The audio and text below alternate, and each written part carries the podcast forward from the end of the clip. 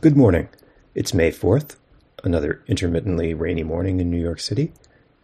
This is your Indignity Morning Podcast. I'm your host, Tom Scocca, taking a look at the day and the news.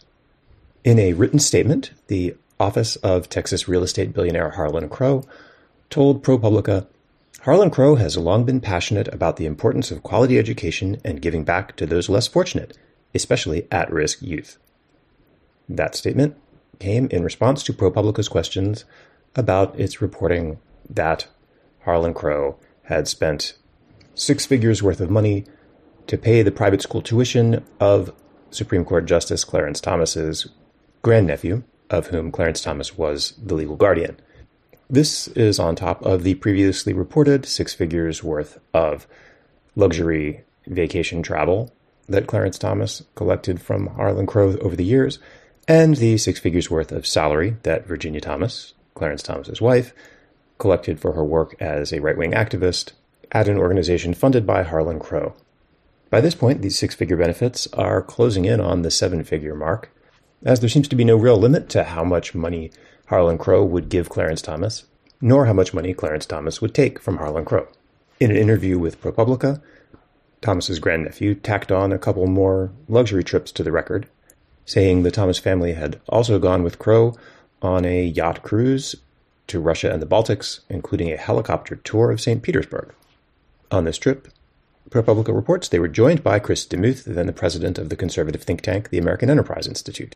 The people who've taken on the substantial challenge of defending Clarence Thomas's decision to feed at Harlan Crow's trough for decades are trying to argue that there's nothing untoward about collecting huge amounts of private school tuition for one's grandnephew, a claim undermined by the fact that Clarence Thomas did report one $5,000 payment made by someone else for the sake of his grandnephew's tuition, while systematically failing to report any of the Crow money.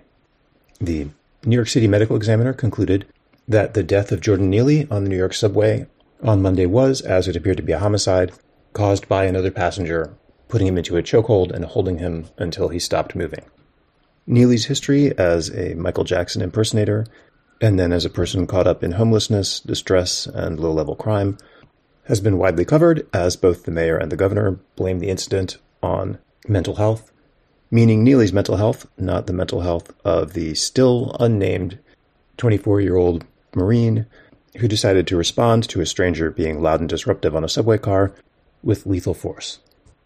Brazilian police carried out a series of raids including one on the home of former President Jair Bolsonaro, investigating whether Bolsonaro forged COVID vaccination documents for himself, his daughter, and his associates so that they could travel to the United States without having actually been vaccinated.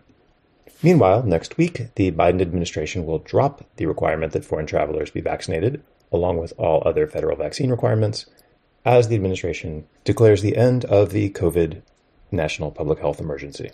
And in a completely unrelated development, at least 35 people who attended the Centers for Disease Control's Conference of Epidemic Intelligence Service Officers have tested positive for COVID. The outbreak apparently occurred as the pandemic investigators gathered without masking or distancing. That's the news. Thank you for listening.